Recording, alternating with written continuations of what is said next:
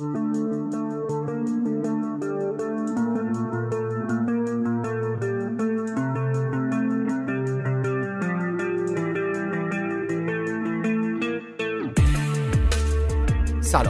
من سجاد بیت هستم و این اپیزود 11 هم از پادکست آوتسایدرزه.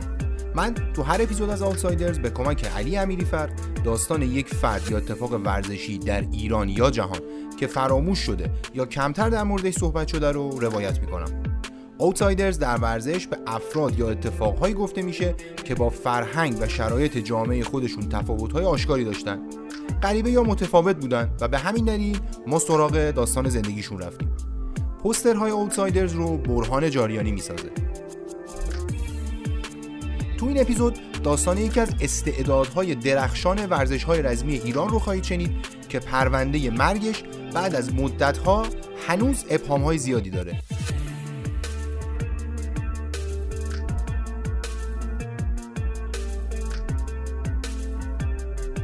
این اپیزود با حمایت مالی شما منتشر میشه. بزرگترین کمکی که می‌تونید به Outsiders بکنید اینه که ما رو به دیگران معرفی کنید. اگر تمایل داشتید به ما کمک مالی کنید لینک پی‌پینگ Outsiders روی سایت ما و همینطور توضیحات پادکست در اختیار شماست.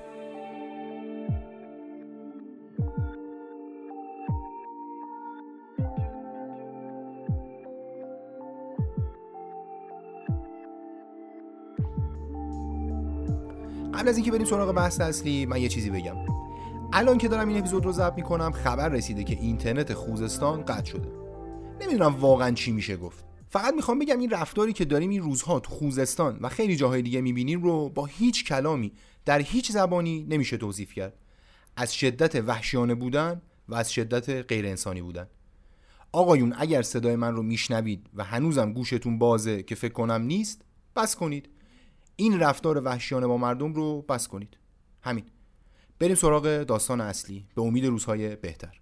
اواخر دهه سی خورشیدی بهروز سرشار و انوشیروان شهیدی دو افسر پلیس ایران برای بازدید از آکادمی پلیس سوئد به این کشور میرن و اونجا با تمرینات جدوی دانشجوهای پلیس این کشور آشنا میشن. به ایران برمیگردن و به بخش فرهنگی سفارت ژاپن میرن و اونجا بیشتر با این ورزش آشنا میشن. با کمک فریدون صادقی مسئول تربیت بدنی شهربانی سال 1345 دو مربی جدو به نام آکیدا و ناکامورا به ایران میان و این نقطه تولد جدو در ایران در نظر گرفته میشه. کمتر از دو دهه بعد از این سفر پسری در جنوب شهر تهران متولد شد که اسمش رو گذاشتن کازم کازم فرزند خانواده معمولی اهل جنوب شهر تهران در اولین ماه از آخرین سال استقرار نظام پادشاهی در ایران متولد شد. وقتی 16 فروردین متولد شد تهران اوضاع ناجوری داشت. سلسله تظاهرات مشهور به چله های زنجیری از سه ماه قبلش شروع شده بود. 19 دی سال 56 نیروهای نظامی چند نفر از تظاهر کننده های قوم رو کشتن و اینطور شد که چهل روز بعد اولین تظاهرات به مناسبت چهلم اونها به طور بخصوص در تبریز برگزار شد. تو اون مراسم باز عده کشته شدن و چهل روز بعد مراسم دیگه ای در شهرهای دیگه. این سلسله کشتار و برگزاری تظاهرات تا بهار 57 ادامه پیدا کرد. شش روز قبل از تولد کازم ساریخانی یزد، اهواز و جهرم شاهد تظاهرات پردامنه بودند و عجیب نیست که بگم تهران زیر بار سنگین حکومت نظامی بود. اوضاع تو خود ری هم تفاوتی نداشت. 18 دی 57 یعنی قبل از اینکه کازم به یک سالگی برسه هم شهریهاش جمع شدن تو حرم عبدالعظیم و تظاهرات بزرگی را انداختن اسناد تاریخی نشون میدن که جمعیت راه افتاد به سمت میدون اصلی و تو مسیر دونه دونه مغازه ها برای پیوستن به تظاهرات تعطیل کردند. بازار تعطیل شد و کار به جایی رسید که نیروهای شهربانی تو خیابون 24 متری زکریا تظاهرات رو دوره کردند. تیراندازی و خونریزی شد و خبرش تو کل ایران پیچید. خلاصه که اوضاع به شدت بیخ داشت. قبل از اینکه کاظم ساریخانی به یک سالگی برسه حکومت پهلوی سقوط کرد نظام پادشاهی از هم پاشید و ایران وارد عصر ای شد. انقلاب خب اسمش روشه دیگه. همه چیز رو تغییر داد. سالهای ابتدایی زندگی کاظم ساریخانی مثل خیلی دیگه از مردم ایران در اون سالها کامل تحت تاثیر انقلاب بود. کاظم هنوز سه سالش نشده بود که جنگ ایران و عراق شروع شد. قبل از اینکه مردم با وضعیت انقلابی کشور و تغییرات بنیادین خوب بگیرن سایه سیاه جنگ افتاد رو کشور.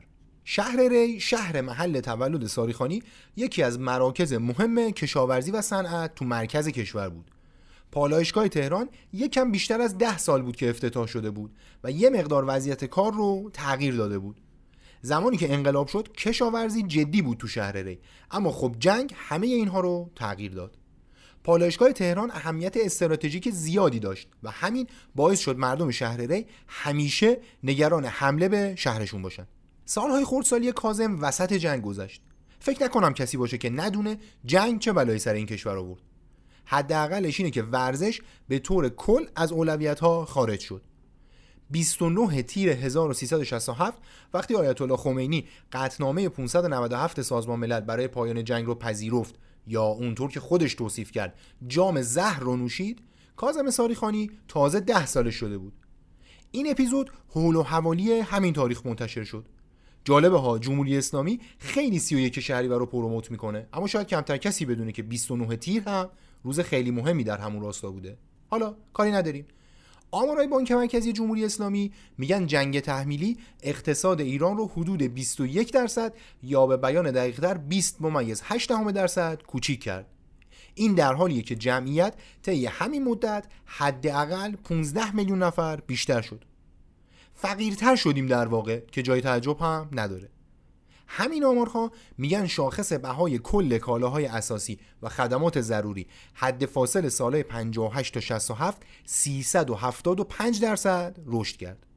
اونم در حالی که وجه رایج کپون بود و پول نقد بسیار کم تو دست و بال مردم پیدا می‌شد. تصور کنید یه بچه ده ساله اهل شهرره که جزو شهرهای کمتر برخوردار نزدیک به تهران بود اون زمان تو روزایی که وضعیت اقتصاد تقریبا مثل همین دوره فعلی بود چه شرایطی برای زندگی داشت؟ درس خوندن سخت بود چون زیر ساخته آسیب جدی دیده بودن. تهیه وسایل مورد نیاز برای درس خوندن هم آسون نبود برای خانواده ها خانواده ساریخانی برای اینکه کازم رو از خطراتی که کف خیابون براش داشت دور کنن خیلی زود فرستادنش باشگاه. این خطرات شامل گسترش مصرف مواد مخدر وجود اسلحه هایی که از جبهه ها دزدیده شده بودند یا در جریان انقلاب دست آدمای ناجور افتاده بودند و همینطور درگیری های گاه و بیگاه گروه های سیاسی وسط خیابونا بود. داریم درباره مقطعی صحبت می‌کنیم که حکم ارتداد سلمان رشدی که 25 بهمن 67 از طرف آیت الله خمینی منتشر شد یه بار دیگه شعله های درگیری ها بین جمهوری اسلامی و سازمان مجاهدین رو بالا برد. مدت زیادی از عملیات مرساد اسلش فروغ جاویدان نمیگذشت و مجاهدین با این حکم هم مخالفت کردند و یکم بعد از درگیری مسلحانه تو غرب کشور دو طرف وارد درگیری های لفظی شدند. هنوز خاطره قتلای خیابونی دهه 60 کاملا زنده بود که جمهوری اسلامی با اعدام کردن تعداد خیلی زیادی از زندانی های سیاسی اوضاع رو وخیمتر هم کرد. همین اعدامایی که چند وقت پیش فایل صوتی جلسش بیرون اومد و کلی سر و صدا کرد. اونطور که نشریه مجاهد ارگان رسمی سازمان مجاهدین میگه این سازمان حد فاصل سالهای 60 تا 68 بیشتر از 16 هزار نفر رو در جریان ترورهای خیابونی و بمبگذاری های مختلف به قتل رسوند. آماری از اعدامهای 67 موجود نیست اما عدد چند هزاره. خلاصه اینطوری بگم که کاظم ساریخانی در حالی وارد ده سالگی شد که ایران یکی از ملتهب ترین دورانهای تاریخ معاصرش رو سپری می‌کرد. کازم تو شهر ری سراغ جودو رفت. اون زمان جودو هم مثل خیلی رشته های دیگه تازه داشت از زیر سایه جنگ خارج می‌شد و کم کم به زندگی برمیگشت. همونطور که عرض کردم جودو تو ایران از عواست پهلوی دوم آغاز به کار کرد و در طول سه دهه منتهی به مقطعی که داریم درباره‌اش صحبت می‌کنیم تلاش شد به سطح قابل قبولی برسه. کیوان دهناد اولین داور بینالمللی تاریخ جودو ایران و یکی از همراههای همیشگی کاروان تیم‌های ملی به عنوان پزشک و مدیر و اینها که ساریخانی رو از همین حدود سن می‌شناسه و الان ساکن سوئیسه دربارهش اینطور میگه. شما باید همیشه درک کنید. بیشترین میزان اصطلاح ورزشکاری قهرمان رو تو همون حوزه به اصطلاح جغرافیایی که کاظم تمرین در یا به اصطلاح اون محله بچه های شهر بی یا شبلستی یا نقاط محروم. چطور اینا یه انگیزههای خاصی دارن؟ از نظر روانشناسی و جامعه. بعد اینا همیشه دوست دارن که ترقی بکنن. حالا تنها روی ترقی هم برای این قرش بیشتر با ورزش تو موقعیت اجتماعی برای همین همیشه کازم دوست داشت قهرمان بشه. ولی خب یه رویه جنگی جنگنده و ترسو یه مقدارم بعضی موقع ها یه فروگری های خاص خودش رو داشت. وحید سرلک دوست و همتیمی قدیمی کازم که سال 2005 امید زیادی برای قهرمانی جهان داشت. اما برای روبرو نشدن با نماینده اسرائیل عمدن به نماینده آذربایجان باخت و از 2011 به آلمان پناهنده شده هم دوران کودکی و نوجوانی دوستش رو اینطور به یاد میاره. من و کازم با هم توی باشگاه بودیم. خب من خونه کازم اینا زیاد می‌رفتم میومدم با هم تمرین می‌کردیم. کازم دوران نوجوانیش توی با امیرالرضا قومی توی کشتارگاه کار می‌کرد. واسه اینکه مخارج زندگیشو بگذرونه من یادمه یه موتور وسپا داشتن با امیر قومی. می‌رفتن اونجا بعد توی جیگرکی کار می‌کرد. برای اینکه خب خرج داشت ورزش و حرفه ای خرج داشت. تا اینکه کم کم حرفه ای شد قرارداد بسته و حالا وضع مالیش بهتر شد. از لحاظ وضع خانوادگیش هم وضع مالی خوبی نداشتن پدرش کارگر معمولی بود. یه برادر بزرگ یه برادر کوچیکتر از خودش داشت. کاظم فکر کنم یه خواهر داشت یا دو تا خواهر اگه اشتباه نکنم. فقط تنها چیزی که خیلی یادمه از دوران حالا مثلا نوجوانیش خیلی کل بود. خیلی خیلی نه ترس بود هیچ چیزی واقعا نمیترسید. اصلا معنی ترس براش معنی نداشت. جودو تا زمانی که کازم ساریخانی وارد این رشته بشه مسابقات جهانی و آسیایی رو تجربه کرده بود. اما مثلا در مقایسه با تکواندو و بوکس راه زیادی داشت.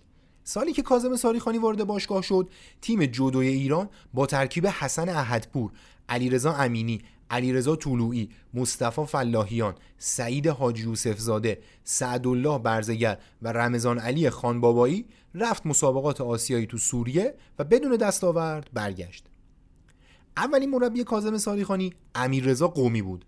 این آقای قومی از اون آدمای جالب و پرهاشیه ورزش ماست که به جرئت می‌تونم بگم خودش یه اوتسایدرز میطلبه. فعلا همینقدر بگم که امیر قومی اولین رزمیکار المپیکی ایران بود. سال 1996 تو روزهایی که جودو تازه داشت خودش رو جمع جور می‌کرد قومی مجوز حضور تو المپیک آتلانتا رو به دست آورد ورزشکار خوبی هم بود. و تو اون مسابقات تو دور دوم به دایسونگ کواک قهرمان وقت آسیا از کره جنوبی باخت. تو جدول بازنده هم تا نیمه نهایی رفت ولی اونجا به آندره شتوربابیان نفر دوم آسیا از ازبکستان باخت و در نهایت نهم شد. قومی خیلی زود به خاطر مصونیت مجبور شد جودو رو کنار بذاره و مربی شد. زمانی که سال 67 کاظم ساریخانی رفت تو باشگاهش قومی هنوز خودش به اوج دوران مبارزش هم نرسیده بود. اما بعد از اینکه مصدوم شد دیگه رفت سراغ تمرکز روی ورزشکارایی که برای تمرین سراغش می اومدن قومی روزای شروع کار ساریخانی رو اینطور توصیف می‌کنه. یا بچه بود بسیار خب من چون از بچگی ورزش کردم خودم از 6 سالگی ورزش کردم روی کشتی و جدو و بوکس و رشته های مختلف کار کردم. ورزشکاری که میاد تمرین می‌کنه بلافاصله استعدادیابیش می‌کنم یعنی می‌دونم چیه همه مربی اینجوری هم مربی خوب و حرفه‌ای کننده هایی که مسابقه دادن به همین خاطر ساری خانی بسیار نترس و جسور بود ساری خانی از همون سن جدوکای قابل بحثی بود. گفتم 18 سالگی می‌گفتن شانس رفتن به المپیک داره. سال 1996 ایران با حضور ساریخانی تو مسابقات قهرمانی آسیا شرکت کرد. کازم اون سال تو 71 کیلو برونز گرفت. طلای اون وزن رو کواک گرفت که گفتم تو المپیک امیر قومی رو شکست داد. اون سال زین العابدین حقانی همباشگاهی ساریخانی تو 65 کیلو اولین طلای تاریخ جودوی ایران تو آسیا رو تصاحب کرد. محمود میران که اون سال خیلی جوان بود تو مثبت 95 یه برونز گرفت و تو وزن آزاد صاحب مدال طلا شد. درخشش ساریخانی تو 18 سالگی نوید ظهور یه ورزشکار درست حسابی می‌داد. رسانه های وقت می‌گفتن ساریخانی می‌تونه به مدال المپیک هم فکر کنه. در واقع ترکیب ساریخانی و میران جدوی ایران رو امیدوار کرده بود برای المپیک سیدنی حداقل یه مدال بگیره.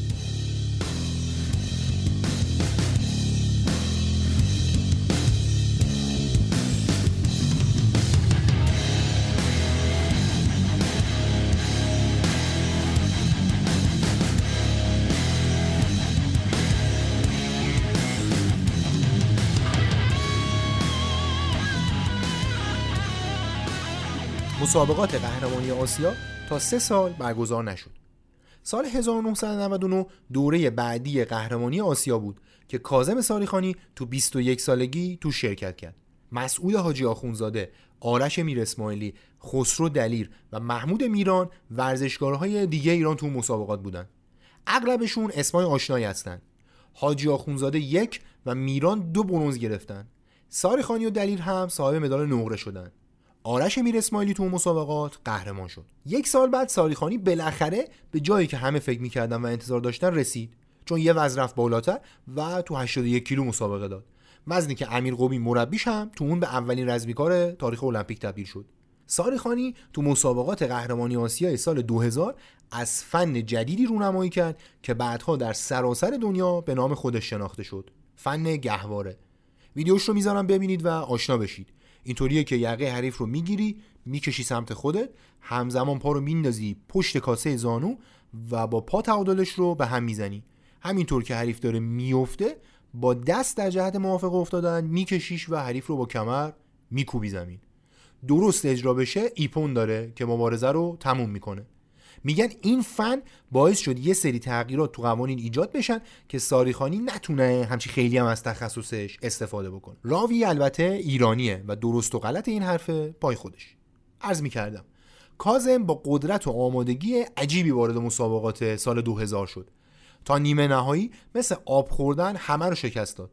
تا رسید به تقابل با شماره یک دنیا. ماکوتو تاکیاموتو از ژاپن که اگر پیگیر جودو باشید می‌دونید که چه اسم مهمیه. ماکیاتو سال 1995 قهرمان آسیا شد. یه مدت مصدوم بود و سال 2000 در شرایطی وارد مسابقات شد که شماره یک دنیا بود. ماکیاتو در نهایت مغلوب کازم ساریخانی شد و ستاره تازه ظهور کرده جدو ایران دوباره به فینال آسیا رسید.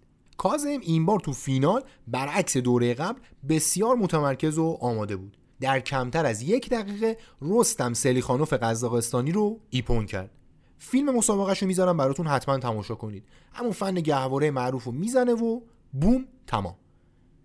کازم ساریخانی بعد از پیروزی توی این مسابقه سهمیه المپیک 2000 سیدنی رو کسب کرد. همون سال آرش میر اسماعیلی و محمود میران هم سهمیه المپیک گرفتن. میران تو اون بازی آسیایی که ساریخانی طلا گرفت یه برنز تو مثبت 100 و یه نقره توی وزن آزاد گرفت. ساریخانی رفت که آماده بشه تا برای مدال المپیک بجنگه. در واقع اونقدر خوب بود که پیش بینی می‌شد روی سکو هم حتما بره. وضعیت اما جور دیگه ای رقم خورد. حالا اینکه کاظم چی شد که بعد از قهرمانی آسیا افت کرد تغییر وزنش یکی از دلایل اصلیش بود. یکی از دلایلش این بود که کاظم تغییر وزن داد. از یه وزنی که تو خودش بود اومد یه وزن بالاتر و این به نظر من خیلی روش تاثیر گذاشت و یه مقدار کاظم رو اذیت کرد. اما آیا این کاهش وزن تأثیری در مصونیت ساریخانی داشت؟ تاثیر که میش نمیشه گفت که تاثیر نداشت بی تاثیرم نبود. ولی خب به نظر من نظر شخصی منه. یه ریسکی بود که باید کاظم می‌کرد و وقتی که این ریسکو کرد خب این مسئله باعث شد که خیلی خیلی به قول معروف ضربه بخوره داره تو اون دوران ورزشیش. چون یه وزن بالاتر اومدن اون وزن برای کاظم مقدار سخت بود. مسابقه دادن تو اون وزن با تمام این شرایط کاظم ساریخانی با عضله پاره دست وارد مسابقات شد. در راند اول بدون مشکل نماینده مالی رو مغلوب کرد و حریف گیریم رندل قهرمان جهان از اسکاتلند شد. این آقای رندل حدود 6 ماه قبل المپیک تو بیرمنگام قهرمان جهان شده بود و با امید زیادی اومده بود به المپیک سیدنی. قومی اون مسابقه رو اینطور به یاد میاره. ازم بزرگت قبل از اینکه ایشون رو ضربه فنی کنه وقتی وارد گشتک شد ببخشید من اینطوری میگم. دقیقا حریف انگلیسی اینجوری جا ببخشید من اینطوری توضیح میدم. یه عربده وحشیانه کشید. یعنی دقیقا انگار یه شیر وارد دوشک میشه. دقیقا وقتی از دوشک رفت بیرون ضربه فنی شد صورت کازم صورت اینو می‌دیدی تو مسابقه رو ببینی صورت اینو کازم کنده بود. که تو سر کنده این با تکنیک های مختلف اینو زده بود. بعد چون حالت وحشی بازی داشت کازم هرکی باش مثلا خوب جدو کار می‌کرد اینم سعی می‌کرد جدو رو خوب کار کنه. از اون دو تا مربی با هم جنگ داشتن من و مربی انگلستان از این هم این دوتا رو داشتن هر دو ما دوتا مربی رو نگاه می‌کردن دقت کن. بعد خب در فنی شد وقتی اومد بیرون دقیقا عین گربه صدای گربه رو آورد. گربه کشید اومد بیرون. رفتیم تو خواب رخکن. دست به بازی های تاریخانی به ارواح خاک پدرم به مرتزا علی به جون خودم آجا آمدن دست دست بازی کاظم ساریخانی زد. گفت من می‌خوام برم دیگه تارزان بشم. من به یه بازی لاغر و ضعیف باختم. در صورت دیگه اون بازو بازو فنی بود آقا بیان. ساری خانی بعد پیروزی تو این مسابقه رفت تا در پای نیمه نهایی با نونو دلگادو از پرتغال مسابقه بده که جودوکای شناخته شده ای بود. و سال قبل از اون طلای اروپا رو گرفته بود. پیروزی جلوی قهرمان جهان این امید رو ایجاد کرده بود که ساریخانی شاید حتی بتونه طلا بگیره. اما اوزا خارج از میدون مسابقه عادی نبود. سیدنی دقیقا وقتی وارد سیدنی شدیم من قرار بود سرمربی بشم. علی امینی سرپرست. عکس بود علی امینی گشتم سرمربی منو گشتم مربی. سه تا سهمیه بود دیگه. این سه تا سهمیه کاظم ساریخانی آرش میرسانی آقای بگیم. محمود میران باید یه مربی بود. گذاشتم بیرون خوابگاه. من گفتم آقا من چه المپیکای قبلی دو تا المپیک قبل آتن و رو... چیز المپیک آتلانتا و روم بودم می‌دونم چه جوریه. بیرون خوابگاه باشی بوست چند من میرم خونه. منو بفرست تهران آقای درخشان. گفت نه گفتم من برم. گفت نه درست می‌کنیم اون یارو فایل نامردیه. با آقای شهنازی. گفتن ما درست می‌کنیم. هر طور شده درست گفتن نه آقا منو بفرست تهران. منو نفس که تهران من اینجا اسیرم تو باشه. درست من میارم. اگه درست که درست نشه من میارمه بعد چی من سه روز تو خوابگاه تنها بودم آقا بیان. تو سیدنی تو بیابونای سیدنی خلاص افتتاحیه شد و مسابقات یه روز میادم پشت در دهکده میموندم یه روز دام نمی‌داد. بعد آقای شهنازی درگیری رو درست کرد. چیکار کرد؟ من هر دفعه میومدم پر چیز بله کازم تمرین برگشتنه ماشین من باید می‌برد دیگه. خب؟ برگشتن پول کم می‌داد. دقت کردی بله بله. من گفتم آقای آره آقای فایقی من دارم برمیگردم پول بدی خودتون به راننده. اون از شما بگید گفتم با راننده میگه کم گفت نه قصه نخور. شما برو. بالا میدم به راننده اما اول دارم راننده گفتش که پول کمه. من نمیبرمه دوباره زنگ زدم گفتم آقای شنازی آقای فایقی اول شنازی. به امام هشتم به امام رضا قرآن تو کمرم بزنه غیر این باشه. قرآن تو کمر اون شنازی بزنه. برای زن بچهش درد پنج تنبه من از اونجا تا امروز کله شده. از اونجا تا حالا. بعد گفتم آقا شنازی میگه که من نمی‌برم شما رو. منم همراهم الان پول نیست. پولا همه خوابگاه. گفتش که تو می‌خواد بکشی بالا 20 دلار 30 دلار چیه؟ گفتم آقا شنازی خجالت بکش. یه خودت دم دست صحبت. بعد یهو پشت تلفن گفتش که آقای فایر این پدر پوسته فلان شده. من گفتم پدرت در میارم دم دهکده بگیرم. مردی بیاد بیرون. فایقی پشت پشت تلفن فوش داد و اینا کاری ندارم. دیگه تموم شده و من اومدم. یه خود فوش درباری شد و زنگ زدم محمد درخشان. گفتم محمد درخشان منو سریع بفرست تهران. من دیگه اصلا نمی‌خوام مسابقه شرکت کنم. منو بفرست تهران. بعد گفت نه فردا کاظم مسابقه گفتم من نمیام. کاظم جریان فهمیده بود گفت امیر خان الان گفتم من نمیام. ای گفت با ایتون نه من مسابقه نمیدم. گفت الان مسابقه نده. فردا میگن امیر قومی کشور نابود کرد. من گفتم باشه. حالا می‌خواد چطوری من مسابقه گفت ما کاغذ درست کنیم جمع در دهکده که رسیدیم بریم تو سالون. یهو دیدم کارت امینی رو انداخت رو گردنم محمد درخشان. بعد از دریوری زیاد گفتن و کاظم گفت بخون رفتیم تو بعد ما 20 روزم با کاظم 14 15 روزم با کاظم من تمرین نکردم از داخل. خودشون تمرین دادم بچه رو خوابوندن تمرین مدال نگرفت و بچه با. حامد ملک محمدی که زمانی مربی سعید مولایی در تیم ملی بود و در المپیک اتفاقی دقیقا مشابه رو تجربه کرد و نتونست این ورزشکار رو هدایت کنه اما از زاویه دیگه به مسئله نگاه می‌کنه. نگاهی تلخ که می‌تونه نمایی کلی از جودوی ما باشه. من مربی سعید مولایی بودم. حتی آیدی کارت منم واسه المپیک اومد. و دیگه کمتر از یک با 20 روز دیگه ما می‌خواستیم اعزام بشه مثل المپیک ریو دو ژانیرو خب من اونجا تا اونجا ورزشکارم رو ساختم آماده کردم بردم. می‌خوام بگم که تقصیر نمیشه تقصیر امینی و درخشان بذاری یا؟ ورزشکار من باید از من حمایت می‌کرد. یه جایی من باید از ورزشکارم حمایت می‌کرد. ورزشکار من اومد پشت منو خالی کرد و به چند به چیزای, خ... چیزایی که تو اون زمان بود.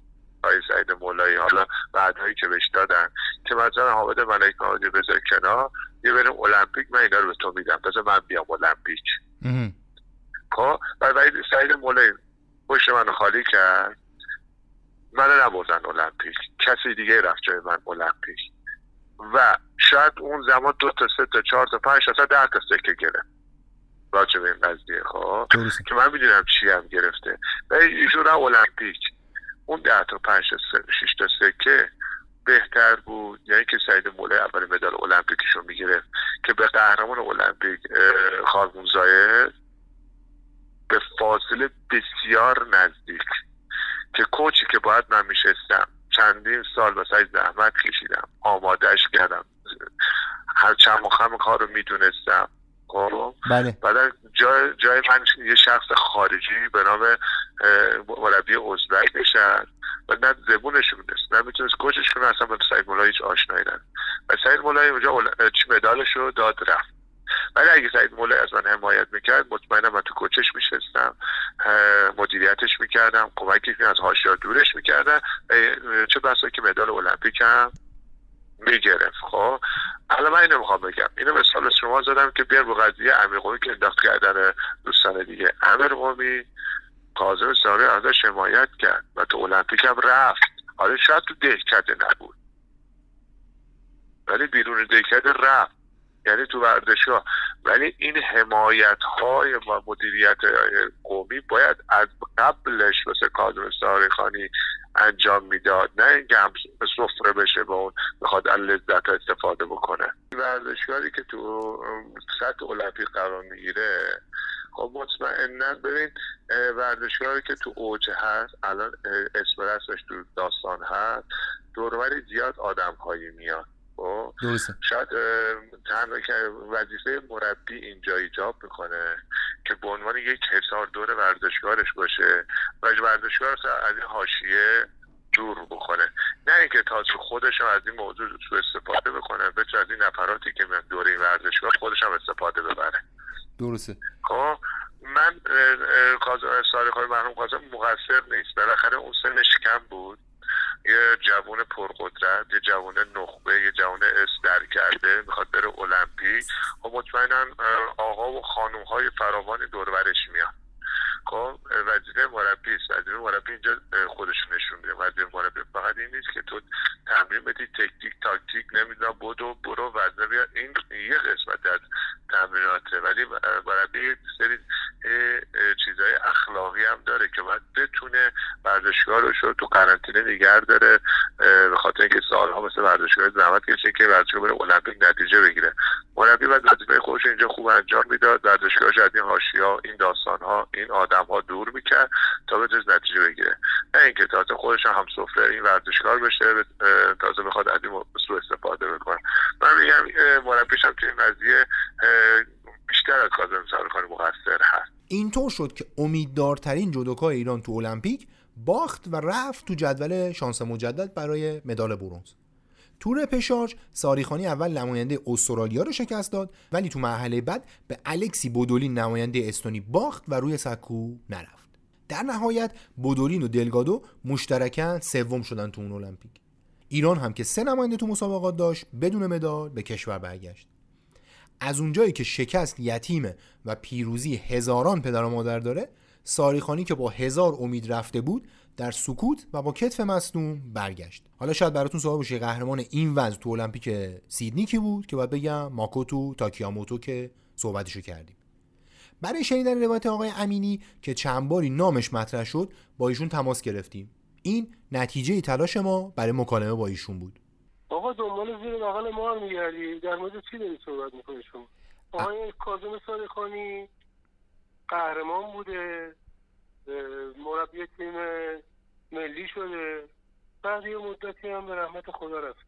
حالا شما داری در مورد مرگ آقای صادقانی صحبت می‌کنه یا در مورد قهرمانیش در مورد مربیگریش آقای قومی آقای قومی در مورد من چی میگه؟ نمی‌دونم اون فلانی در مورد من چی میگه.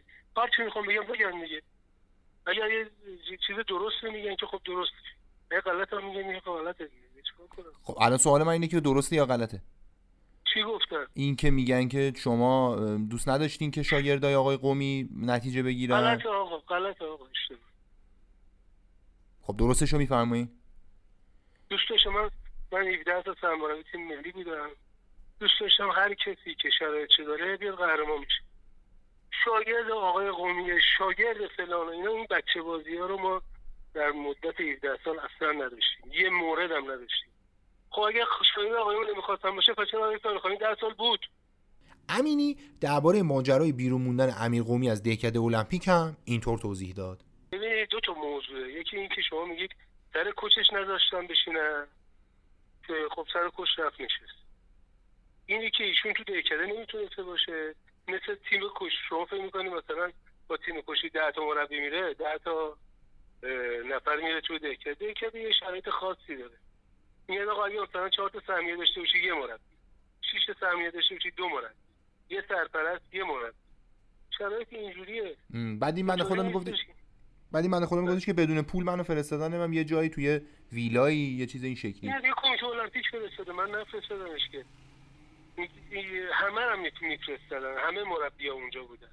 شما وقتی که تو المپیک یا بهتون براتون هتل می‌گیرن یا یه جاهای کمیته ملی المپیک اجاره می‌کنه.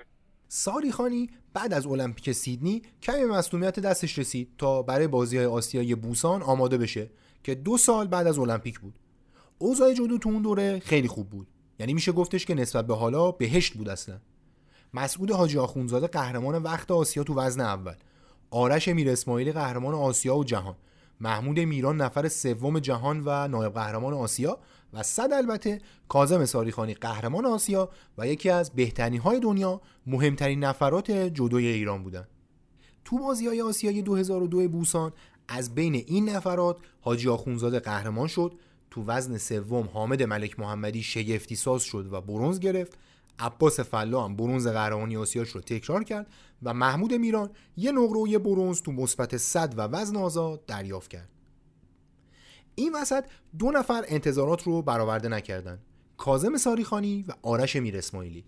میر اسماعیلی که گفتم قهرمان جهان بود تو راند سوم به نماینده ترکمنستان باخت و یکی از عجیبترین شکست های تاریخ این رشته ایران رو ثبت کرد.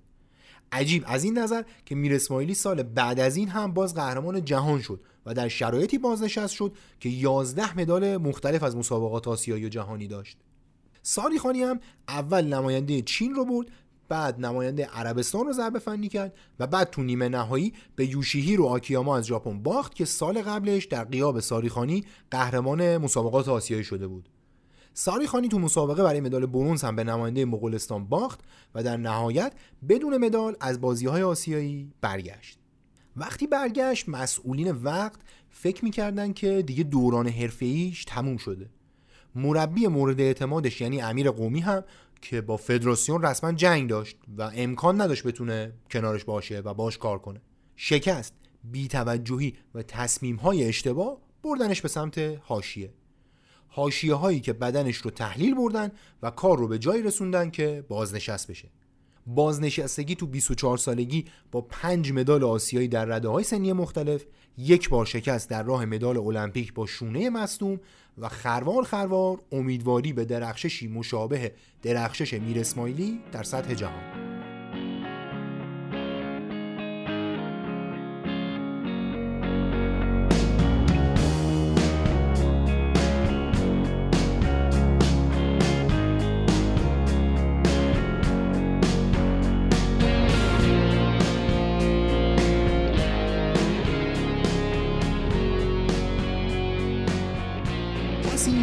کاظم ساریخانی رو نگرفت که بازنشست نشه.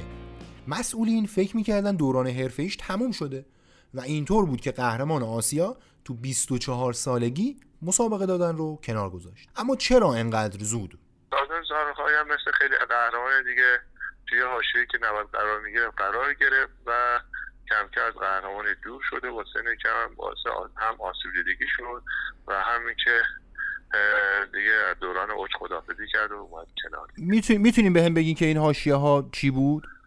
دیگه حاشیه نه گفتنی نیست. خب خیلی آشا خب مشخصه دیگه. هر قهرمانی که اصدر می‌کنه تو جامعه توی مملکت خب مطمئنا طرفدار زیادی پیدا می‌کنه دیگه. ممکنه توی سری داستان قرار بگیره که نباید قرار بگیره. و این باعث میشه که یواش یواش قهرمانی دور بشه. و کازم سرخانی هم مرحوم دیگه ناخداگاه توی آشیا قرار گرفت و باعث شد از قهرمانی دور بشه دیگه. این که ما داریم توی کشوری زندگی می‌کنیم که به قول معروف قهرمان زنده رو عشق هسته شما وقتی که تا زمانی که مدال میارید بهتون توجه میشه سر زبون ها هستی از ازتون تحلیل میشه تجلی... تج... چی میگن؟ فارسیش هم یادم رفته. به قول معروف به شما می‌رسن. وقتی شما مدال نمیاری از به قول معروف از دور مدال یه مقدار عقب میمونی.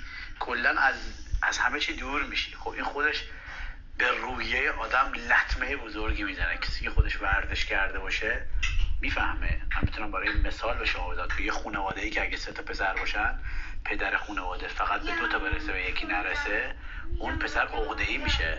یه جوری می‌خواد خودش رو نمایان کنه. میاد دست به یه کارایی می‌زنه که نباید بکنه. این نشون میده که مدیریت مدیریت ضعیفی بود. این بچه رو نتونستن مدیریت کنن. یک تالنتی که واقعا شاید سه تا المپیک می‌تونست مدال بگیره مسئولای اون زمان نتونستن اینو مدیریت کنن. ببینید تو کشور ما ما میگیم به آلمانی میگیم بنوتسه می‌کنن. یعنی از شما سو استفاده می‌کنن. تا جایی که جادر ازتون استفاده می‌کنن. این این چای یعنی اون چای لیپتون که شما استفاده می‌کنید رنگش که اومد بعد پرتش کنید دور. با ورزشکارای مملکتمون این کارو می‌کنن. شما اگه توجه کنید چقدر ورزشکارای ما مهاجرت کردن. چقدر ورزشکارای ما خودشونو کشتن. چقدر ورزشکارای ما معتاد شدن. چهار سال بعد و با تغییراتی که در مدیریت فدراسیون ایجاد شد کازم ساریخانی بعد از مدتی بیخبری به جودو برگشت. در این چهار سال کازم مربی بود اما نه رسمی. برگشت و مربی تیم ملی شد. بعد از حدود یک سال حضور تو کادر فنی تیم ملی جودو ایران یهو خبر رسید ساریخانی داره میره عربستان که سرمربی تیم ملی جودوی این کشور بشه. چند سالی قبل از فاجعه منا بود. که توش کلی ایرانی کشته شدن. یه دو سالی هم قبل از رقص شمشیر عربستانی ها رو چمن استادیوم آزادی بود. این رفتن البته ماجراهایی داشت. درگیری هایی بود که مشخص نیست ریشه هاشون دقیقا کجا بودن. اما امیر قومی دربارهشون اینطور میگه. چند دفعه تو اردو حتی با کازم بدم تربیت تو بالون گذاشت تو گوش کازم این اگه خواستی کاغذش هم دارم کاغذ روزنامه دارم. می‌تونم برات کازم پشت داد پشت خارمادر و کازم داد تو کازم داد. حامد ملک محمدی دلیل اون درگیری ها رو اینطور تشریح می‌کنه؟ نه اینا خصومت شخصی بوده. بالاخره تو ما اون زمانه تو اردو بودیم. یه روزی مثلا کادر زارکانی با آرش دعواش می‌شد این اونو می‌زد. به اتفاق میفته تو همه اردو و همه رشته های دیگه اتفاق میفته از این چیزی خاصی میگه روزم کاظم سارخان دوباره آرش با کاظم دعوا کرد. اصلا در به این موضوع یه روز کاظم اون گیر یه روز آرش به این گیر اصلا همین چیزا اینجور چیزا تو اردو تمام رشته ها زیاده. دو تا آدم اخلاقی خصوصی اخلاقشون هم نمی‌خونه. یه روز این به اون گیر میده یه روز این به اون گیر میده. برعکس میشه. میر اسماعیلی اون موقعی که ستاره های مهم بود و طبیعیه که فدراسیون پشتش بود. ما برای شنیدن ماجرا از زبون میر اسماعیلی که حالا رئیس فدراسیون شده باهاش چه تلفنی و چه رو واتساپ و متن و اینا ارتباط گرفتیم. اما تمایل نداشت صحبت کنه. از طریق دوستی حتی متوجه شدیم که ایشون فکر کرده ما می‌خوایم تخریبش کنیم و گفته من وارد این بازی ها نمیشم. خلاصه کازم ساریخانی در نهایت رفت تا سرمربی تیم ملی عربستان بشه. البته این رفتن احتمالا ارتباطی با درگیریاش با آرش میر اسماعیلی نداشت. اون زمان محمد درخشان رئیس فدراسیون جودو بود که اینطور ماجرای انتخاب ساریخانی رو تعریف می‌کنه. موضوع برمیگرده به سالهای خیلی قبل. بعد و من برای همین می‌خوام فکر کنم که ببینم چه چیزایی مثلا چه اوضاع احوالی بود دقیقا چه شرایطی بود با چه شرایطی این رفت. چون مربی زیادی رو چه به صورت کوتاه مدت من به عنوان مسئولیتی که تو اتحادیه جودو آسیا داشتم رئیس کمیته آموزش بودم افراد زیادی رو چه کوتاه مدت چه دراز مدت فرستادم به کشورهای دیگه ایرانی بودن. ساری خانی رفت عربستان اما مدت کوتاهی بعدش برگشت. دو نفر از همتیمی های سابق ساریخانی که دوست نداشتن مصاحبه کنن به من گفتن که کازم وقتی برگشت تو حال خودش نبود و غیر عادی رفتار می‌کرد. همین هم شد که فرستادنش بیمارستان روانی و تا سه سال اونجا بستری بود. درباره اینکه تو عربستان چه اتفاقایی افتاده هیچ کس به قطعیت صحبت نمی‌کنه. یکی از نزدیکای کازم به من گفتش که اونجا با حضورش مخالفت شدید داشتن. یه جوری که مثلا انگار کسی از خارج اومده یه فرصت شغلی که حق کسی دیگه بوده رو گرفته و مثلا چشم دیدنشو نداشتن. یه همچین حالتی. قطع به یقین یک سری هواشی تو عربستان اتفاق افتاد که ما حتی سعی کردیم از خبرنگار ورزشی عربستان هم مسئله رو پیگیری بکنیم. اما خیلی جواب روشن و درستی نگرفتیم. امیر قومی هم دوست نداره درباره اون ماجرا صحبت کنه. اما سال 92 تو مصاحبه با خبر آنلاین اینطوری گفته بود. می‌گفت آخرش هم با سیب زمینی سرخ کرده که خیلی دوست داشته مسمومش می‌کنن. بعد از آن چند ماهی را با دستبند به همه جا می بردنش خود سالیخانی سال 90 و یک سال بعد از مرخص شدن از بیمارستان ماجرا رو برای خبرگزاری مهر اینطور تعریف کرد. در محل اقامت خود مشغول استراحت بودم که ناگهان عدهای ناشناس وارد منزلم شدند و پس از زد و خورد به من آمپولی تزریق کردند که دیگر چیزی متوجه نشدم. بعد از این اتفاق دیگر چیزی متوجه نشدم و زمانی که چشم خود را باز کردم در بیمارستان روانی تهران بودم که تمامی اعضای خانواده کنارم بودند. سه سال تمام بستری بودم و همان زمان خانوادهام قصد طرح موضوع و شکایت داشتند که مسئولان فدراسیون مانع شدند و اعلام کردند که زندگی من را تعمین می‌کنند وحید سرلک اما ماجرا رو اینطور تحلیل می‌کنه. عربستان هیچ ماجرایی نداشت. همش دروغ کذب بود که واسش درست کرده بودن هیچ ماجرای عربستان نداشت. یه مربی فرستادنش اونجا. یه مدت بود و بعدش هم برگشت. ببین ما تو جامعه داریم زندگی می‌کنیم یه سری حقایق رو نمیشه گفت. یه سری واقعیت ها رو باید جور دیگه ای بیان کنید. و اینکه خب کازم آبرو داشت کازم حیثیت داشت و الان هم داره. کازم توی مسیری افتاد که متاسفانه اون مسیر براش خوب نبود و کازم به نابودی کشوند.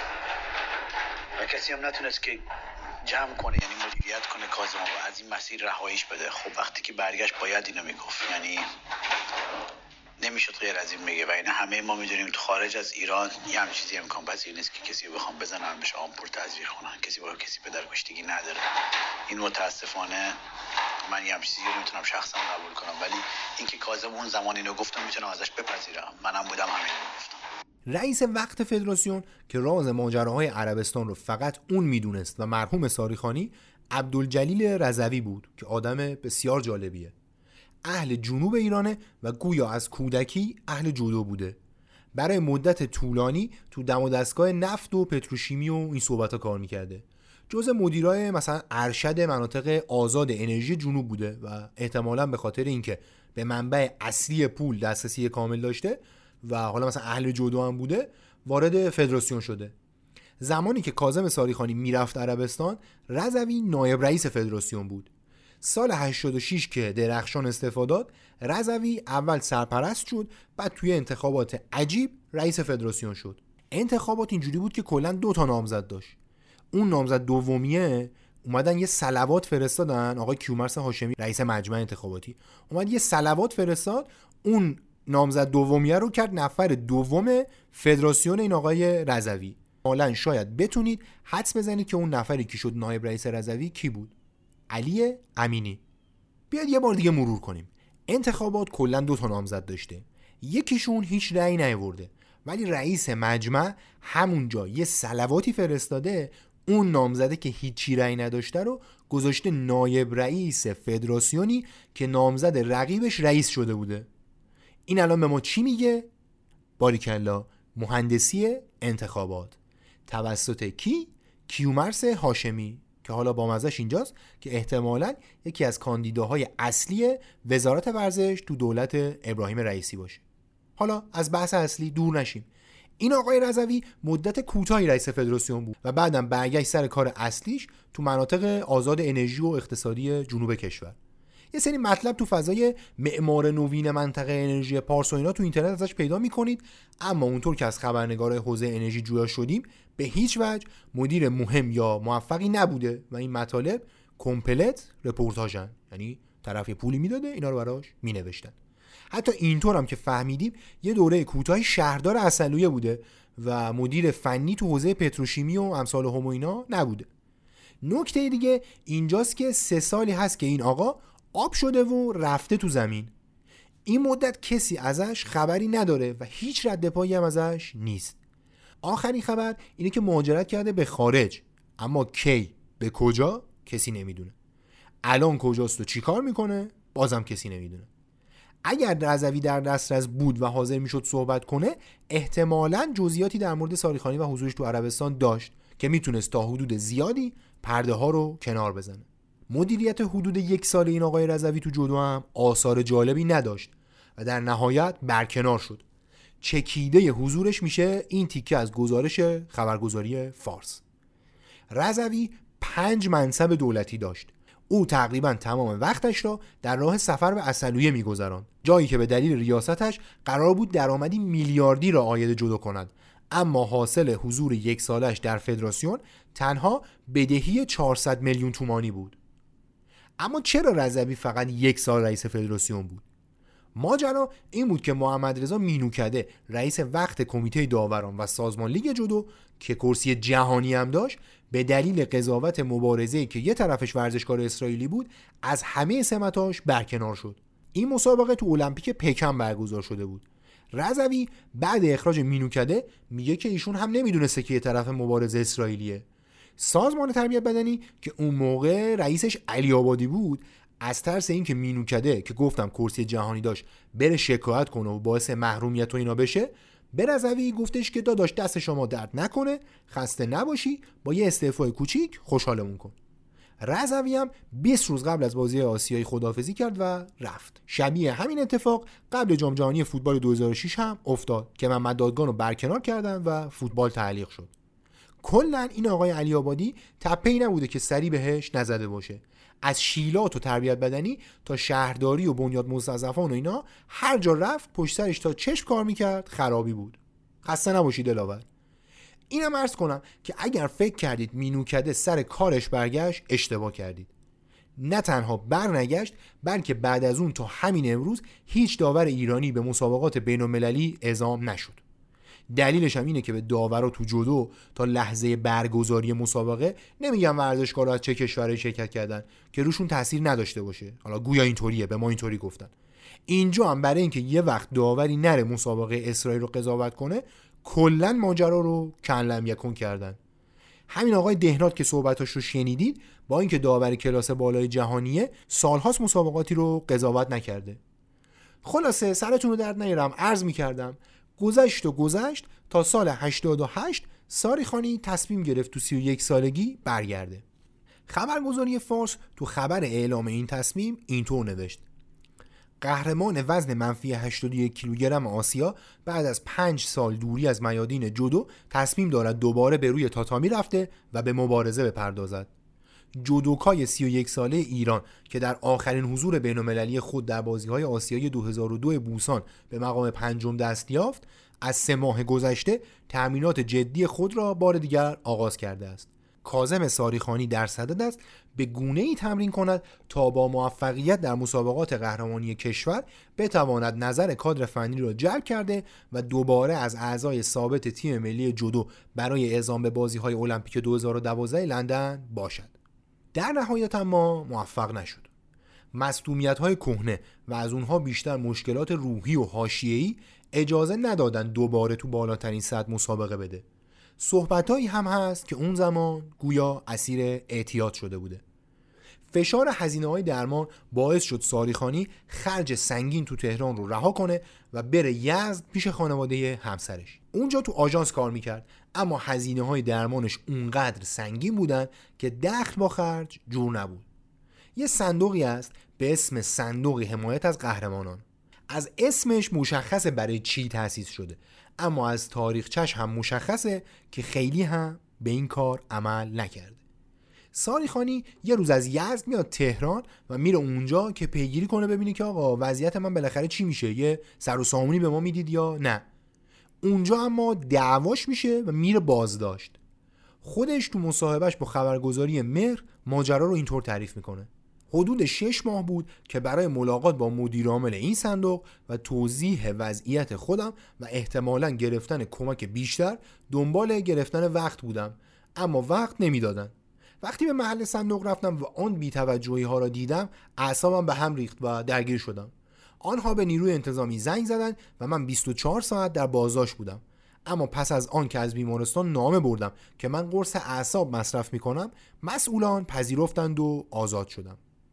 اینجا تو پرانتز شاید بد نباشه به سناریوی مشابه هم اشاره کنیم که بدونید چطور ورزش می‌تونه بیوفا باشه. به خصوص ورزش ایران. مجید سبزی رو شاید بعضیاتون از سریال به سوی افتخار یادتون باشه. قبل از انقلاب بازیکن هما بود و بعد برای پرسپولیس بازی کرد. مدتی هم تیم ملی دعوت می‌شد. دهه 60 بازیکن پرسپولیس بود و سالهای بعدم چند دوره مربی پایه هاشون بود. دهه 80 از باشگاه طلب داشت و مدیر های مختلف هر کدوم به بهانه‌ای پولش رو نمی‌دادن. وضعیت مالی ناجوری داشت و یه زمانی که محمد حسن انصاری فرد همبازی سابقش مدیر عامل شده بود رفت و اونجا گفتش که آقا این پول ما رو بدین. انصاری فرد به سبزی و چند نفر دیگه که از پیشکسوتا بودن گفتش که آقا بدهی مدیرای قبلی به من ربطی نداره و اینطوری راهشون کرد به سمت سرنوشتشون. سبزی این یه روز که رفته بود همین دعوا رو اینا رو جر رو کرده بود جلوی در باشگاه سکته قلبی و مغزی با هم زد و تو بیمارستان تموم کرد. تو روز تولدش هم فوت کرد. خیلی غم بود. خدا رحمتش کنه. یه همچین وضعی داره خلاصه ورزش. بعد از ماجرای بازداشت کاظم ساریخانی رفت به سمت مربیگری تو لیگ. لیگ البته ظرفیت مالی قابل توجهی نداشت اما به گفته دوستاش کازم برای بازیابی سلامت روحی به حضور کنار جدو نیاز داشت. سال 90 تیم چای گلدان شهرره رو در لیگ برتر جدو هدایت کرد و به مقام نایب قهرمانی رسون اما در نهایت نتونست به شرایطی که باید برسه برسه. اومد رفت. میگم همون همون حرفی که اولش زدم. مدیریت اینکه وقتی که یه انسان تو زندگیش مسیرش عوض میشه احتیاج به یه نویگیشن یا ما میگیم اون چیزی که کنترلش می‌کنه به مسیر اصلی برش میگرد. ایران نداره. سیستم ورزش ایران نداره. ورزشکارا رو به حال خودشون رها می‌کنن. درسته یه شاید یه شغلش بیا سر این کار ولی ولی اون شغل تامینش نمی‌کنه. و لحاظ مالی کازم خیلی مشکل خورده بود و نمی‌تونست یه بچه داشت. خیلی فشار زندگی رو آورد و متاسفانه کار به جایی کشید که نباید می‌کشید.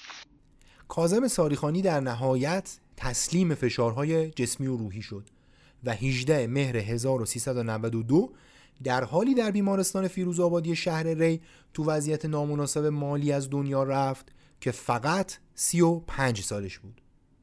علت فوت در برگه فوت ساریخانی آرزه مغزی ثبت شد. روح شاد.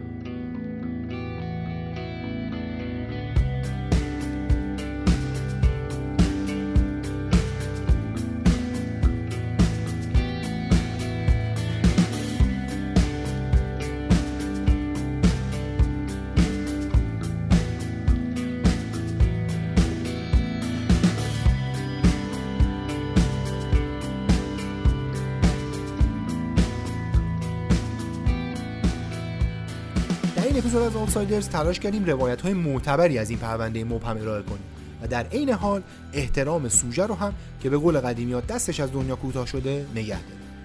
به امید اینکه ماجراهای روایت شده راهنمایی برای نسل فعلی و نسل‌های آینده باشه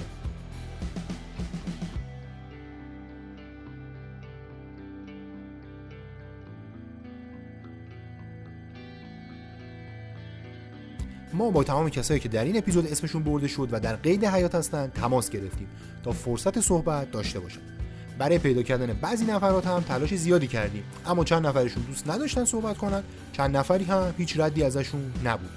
اگر کسی بعد از شنیدن این اپیزود نظرش عوض شد دلش خواست صحبت کنه ما آماده این صحبتاش رو منعکس کنیم.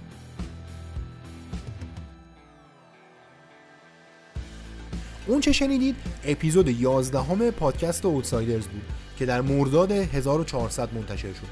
این اپیزود با حمایت مالی شما منتشر شد.